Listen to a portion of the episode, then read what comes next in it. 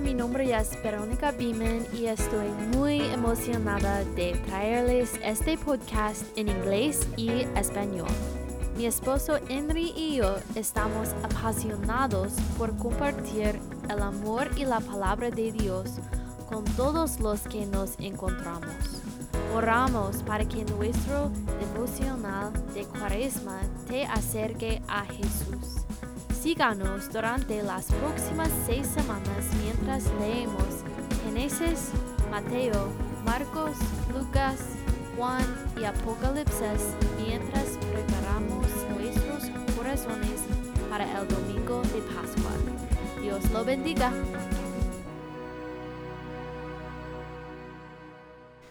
Capítulo 14 Dos días después era la Pascua y la fiesta de los panes sin levadura, y buscaban los principales sacerdotes y los escribas cómo prenderle por engaño y matarle. Y decían, no durante la fiesta para que no se haga alboroto del pueblo. Pero estando él en Betania, en casa de Simón el leproso, y sentando a la mesa, vino una mujer con un vaso de alabastro de perfume de nardo puro de mucho precio. Y quebrando el vaso de alabastro, se lo derramó sobre su cabeza. Y hubo algunos que se enojaron dentro de sí, y dijeron, ¿Para qué se ha hecho este desperdicio de perfume? Porque podía haberse vendido por más de trescientos denarios y haberse dado a los pobres. Y murmuraban contra ella. Pero de Jesús dijo, Dejadla, porque las molestáis? Buena obra me ha hecho siempre tendréis a los pobres con vosotros, y cuando queráis les podréis hacer bien, pero a mí no siempre me tendréis. Esta ha hecho lo que podía porque se ha anticipado a ungir mi cuerpo para la sepultura. De cierto os digo que donde quería que se predique este Evangelio en todo el mundo, también se contará lo que ésta ha hecho para memoria de ella. Entonces Judas Iscariote, uno de los doce, fue a los principales sacerdotes para entregárselo. Ellos al oírlo se alegraron y prometieron darle dinero, y Judas buscaba oportunidad para entregarle. El primer día de la fiesta de los panes sin levadura, cuando sacrificaban el cordero de la Pascua, sus discípulos le dijeron, ¿Dónde quieres que vayamos a preparar para que comas la Pascua? Y envió dos de sus discípulos y les dijo, Id a la ciudad y os saldrá al encuentro un hombre que lleva un cántaro de agua seguidle y donde entraré decir al señor de la casa. El maestro dice, ¿Dónde está el aposento donde he de comer la Pascua con mis discípulos? Y él os mostrará un gran aposento alto ya dispuesto, preparad para nosotros allí. Fueron sus discípulos y entraron en la ciudad y hallaron como les había dicho, y prepararon la Pascua. Y cuando llegó la noche, vino él con los doce. Y cuando se sentaron a la mesa, mientras comían, dijo Dios, De cierto os digo que uno de vosotros que come conmigo me va a entregar. Entonces ellos comenzaron a entristecerse y a decirle uno por uno, seré yo, y al otro, seré yo. Él respondiendo les dijo, es uno de los doce, el que moja conmigo en el plato. A la verdad, el Hijo del Hombre va, según está escrito de él. Mas hay de aquel hombre por quien el Hijo del hombre es entregado. Bueno le fuera a ese hombre no haber nacido. Y mientras comían, Jesús tomó pan y bendijo y lo partió y les dio, diciendo, Tomad esto es mi cuerpo. Y tomando la copa y habiendo dado gracias, les dio y bebieron de ella todos. Y les dijo, Esto es mi sangre del nuevo pacto, que por muchos es derramada. De cierto os digo que no beberé más del fruto de la vid hasta aquel día en que lo beba nuevo en el reino de Dios. Cuando hubieron cantado el himno, salieron al monte de los olivos. Entonces Jesús les dijo, Todos os escandalizaréis de mí esta noche, porque escrito está, heriré al pastor y las ovejas serán dispersadas. Pero después que haya resucitado, iré delante de vosotros a Galilea. Entonces Pedro le dijo, aunque todos se escandalicen, yo no. Y le dijo Jesús, de cierto te digo que tú hoy en esta noche, antes que el gallo haya cantado dos veces, me negarás tres veces. Mas él con mayor, mayor insistencia decía, Si me fuere necesario morir contigo, no te negaré. También todos decían lo mismo. Vinieron pues a un lugar que se llama Getsemaní, y dijo a sus discípulos, Sentaos aquí, entre tanto que yo oro. Y tomó consigo a Pedro, a Jacobo y a Juan, y comenzó a entristecerse y angustiarse. Y les dijo, Mi alma está muy triste hasta la muerte, quedaos aquí y velad. Yéndose un poco adelante, se postró en tierra y oró que si fuese posible pasase de él aquella hora. Y decía, Abba, Padre, todas las cosas son posibles para ti. Aparte de mí esta copa, mas no lo que yo quiero, sino lo que tú. Vino luego y los halló durmiendo y dijo a Pedro, Simón, ¿duermes? ¿No has podido velar una hora? Velad y orad para que no entréis en tentación. El espíritu a la verdad está dispuesto, pero la carne es débil. Otra vez fue y oró, diciendo las mismas palabras. Al volver otra vez, los halló durmiendo, porque los ojos de ellos estaban cargados de sueño, y no sabían qué responderle. Vino la tercera vez y les dijo, Dormid ya y descansad. Basta, la hora ha venido. He aquí el Hijo del Hombre es entregado en manos de los pecadores.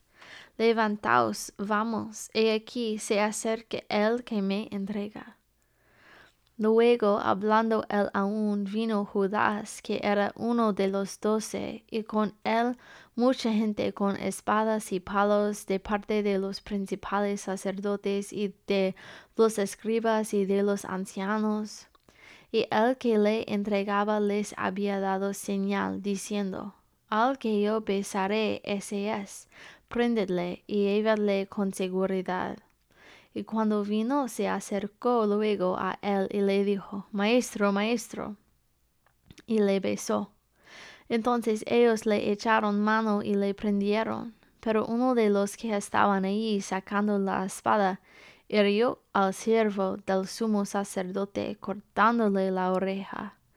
Y respondiendo Jesús les dijo, ¿Cómo contra un ladrón habéis salido con espadas y con palos para prenderme. Cada día estaba con vosotros enseñando en el templo y no me prendisteis, pero es así para que se cumplan las escrituras. Entonces todos los discípulos dejándole huyeron. Pero cierto joven le seguía cubierto el cuerpo con una sábana y le prendieron. Mas él, dejando la sábana, huyó desnudo. Trajeron pues a Jesús al sumo sacerdote y se reunieron todos los principales sacerdotes y los ancianos y los escribas. Y Pedro le siguió de lejos hasta dentro del patio del sumo sacerdote y estaba sentado con los aguaciles calentándose al fuego. Y los principales sacerdotes y todo el concilio buscaban testimonio contra Jesús para entregarle a la muerte, pero no lo hallaban, porque muchos decían falso testimonio contra él, mas sus testimonios no concordaban. Entonces, levantándose unos, dieron falso testimonio contra él, diciendo, Nosotros le hemos oído decir, Yo derribaré este templo hecho a mano, y en tres días edificaré otro hecho sin mano. Pero ni aun así concordaban en el testimonio. Entonces el sumo sacerdote, levantándose al medio, preguntó a Jesús diciendo, ¿No respondes nada? ¿Qué testifican estos contra ti? Mas él callaba y nada respondía. El sumo sacerdote le volvió a preguntar y le dijo, ¿Eres tú el Cristo, el Hijo de bendito?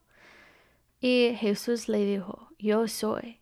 Y veréis al Hijo del Hombre sentando a la diestra del poder de Dios y viniendo en las nubes del cielo. Entonces el sumo sacerdote, rascando su vestidura, dijo, ¿Qué más necesidad tenemos de testigos? Habéis oído la blasfemia. ¿Qué os parece? Y todos ellos le condenarán, declarándole ser digno de muerte. Y algunos comenzaron a escupirle y a cubrirle el rostro y a darle de puñetazos y a decirle, profetiza y los aguaciles le daban de bofetadas. Estando Pedro abajo en el patio, vino una de las criadas del sumo sacerdote, y cuando vio a Pedro que se calentaba mirándole, dijo, Tú también estabas con Jesús el Nazareno. Mas él negó, diciendo, No le conozco, ni sé lo que dices y salió a la entrada y cantó el gallo.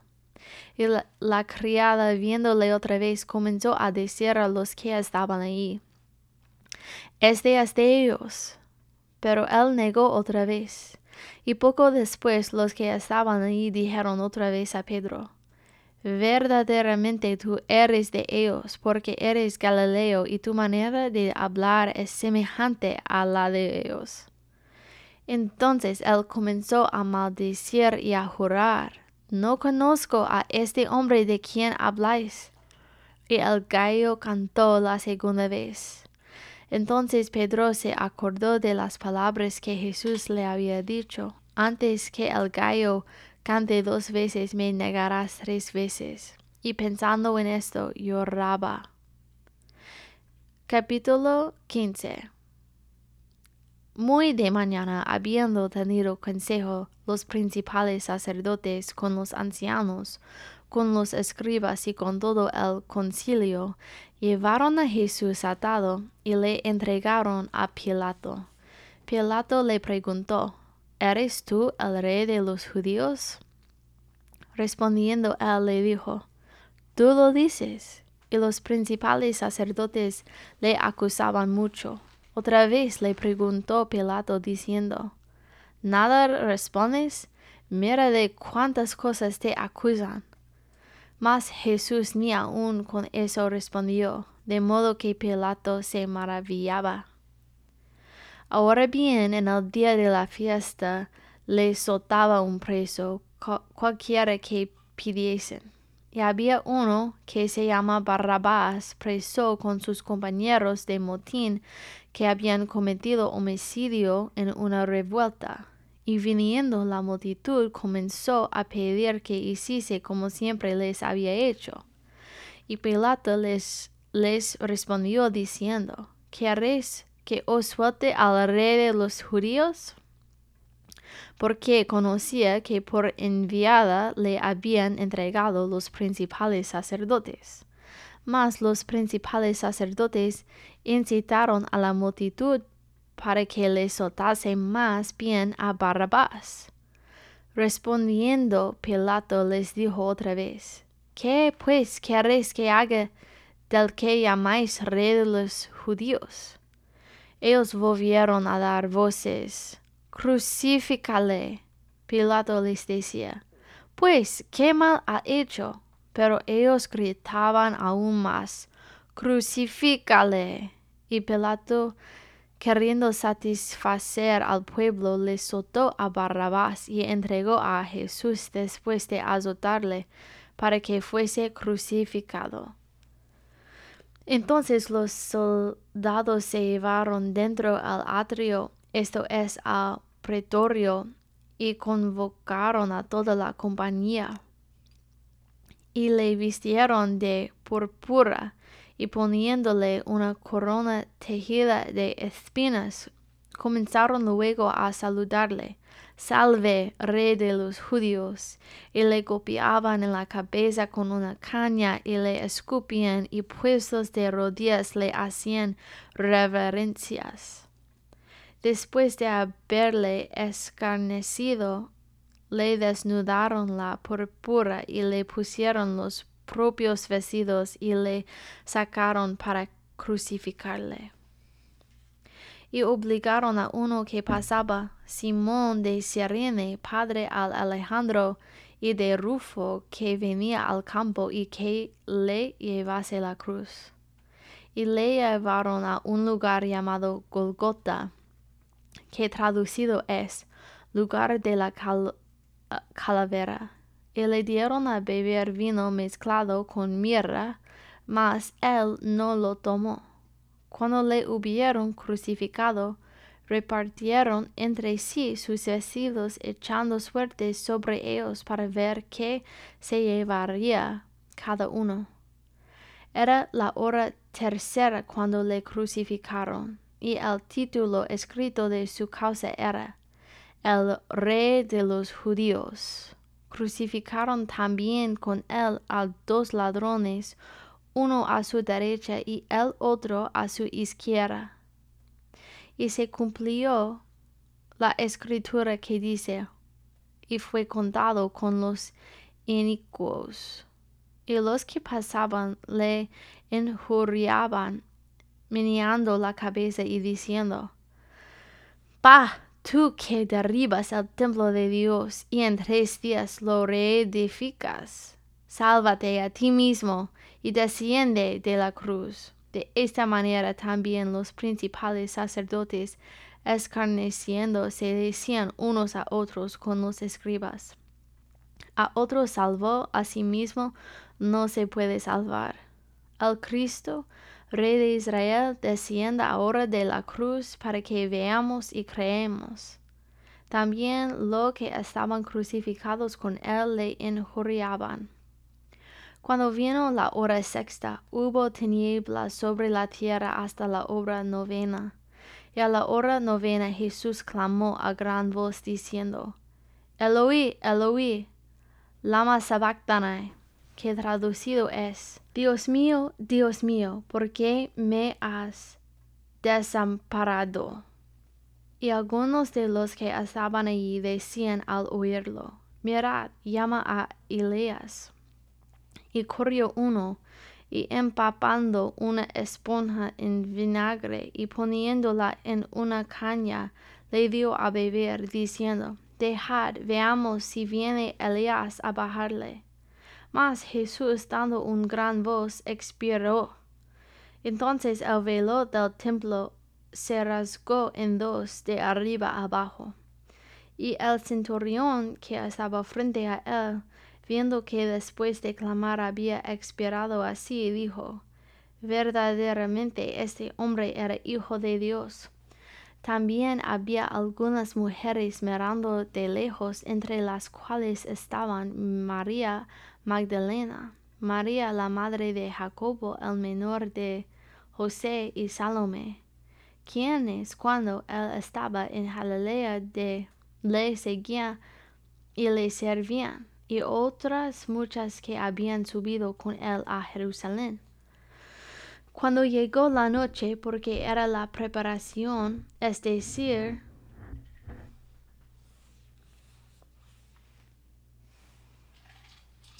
la víspera del día de reposo, José de Arimatea, miembro noble del concilio, que también esperaba el reino de Dios, vino y entró osadamente a Pilato y pidió el cuerpo de Jesús. Pilato se sorprendió de que ya hubiese muerto, y haciendo venir al centurión le preguntó si ya estaba muerto. E informado por el centurión dio el cuerpo a José, el cual compró una sábana y quitándolo lo envolvió en la sábana y lo puso en un sepulcro que estaba cavado en una peña e hizo rodar una piedra a la entrada del sepulcro. Y María Magdalena y María, madre de José, miraban donde lo ponían. Capítulo 16 Cuando pasó el día de reposo, María Magdalena, María la madre de Jacobo y Salomé compraron especias aromáticas para ir a ungirle. Y muy de mañana, el primer día de la semana, vinieron al sepulcro y ha salido el sol. Pero decían entre sí, ¿quién nos removerá la piedra de la entrada del sepulcro? Pero cuando miraron, vieron removida la piedra que era muy grande. Y cuando entraron en el sepulcro, vieron a un joven sentado al lado derecho cubierto de una larga ropa blanca, y se espantaron. Mas él les dijo, No os asuntáis, buscáis a Jesús Nazareno el que fue crucificado ha resucitado, no está aquí, mirad el lugar en donde le pusieron. Pero id, decid a sus discípulos y a Pedro que él va delante de vosotros a Galilea. Allí le veréis como os dijo. Y ellas se fueron huyendo del sepulcro porque les había tomado temblor y espanto ni decían nada a nadie porque tenían miedo. Habiendo pues resucitado Jesús por la mañana, el primer día de la semana, apareció primeramente a María Magdalena, de quien había echado siete demonios. Yendo ella lo hizo saber a los que habían estado con él, que estaban tristes y llorando. Ellos cuando oyeron que vivía y que había sido provisto por ella, no lo creyeron. Pero después apareció en otra forma a dos de ellos que iban de camino yendo al campo. Ellos fueron y lo hicieron saber a los otros, y ni aun a ellos creyeron. Finalmente se apareció a los once mismos estando ellos sentados a la mesa y les reprochó su incredulidad y dureza de corazón porque no habían creído a los que le habían visto resucitado. Y les dijo, Id por todo el mundo y predicad el Evangelio a toda criatura. El que creeré y fuere bautizado será salvo, mas el que no creeré, creeré será condenado. Y estas señales seguirán a los que creen en mi nombre echarán fuera demonios, hablarán nuevas lenguas, tomarán en las manos serpientes y si vivieron cosas mortíferas no les hará daño. Sobre los enfermos pondrían sus manos y sanarán.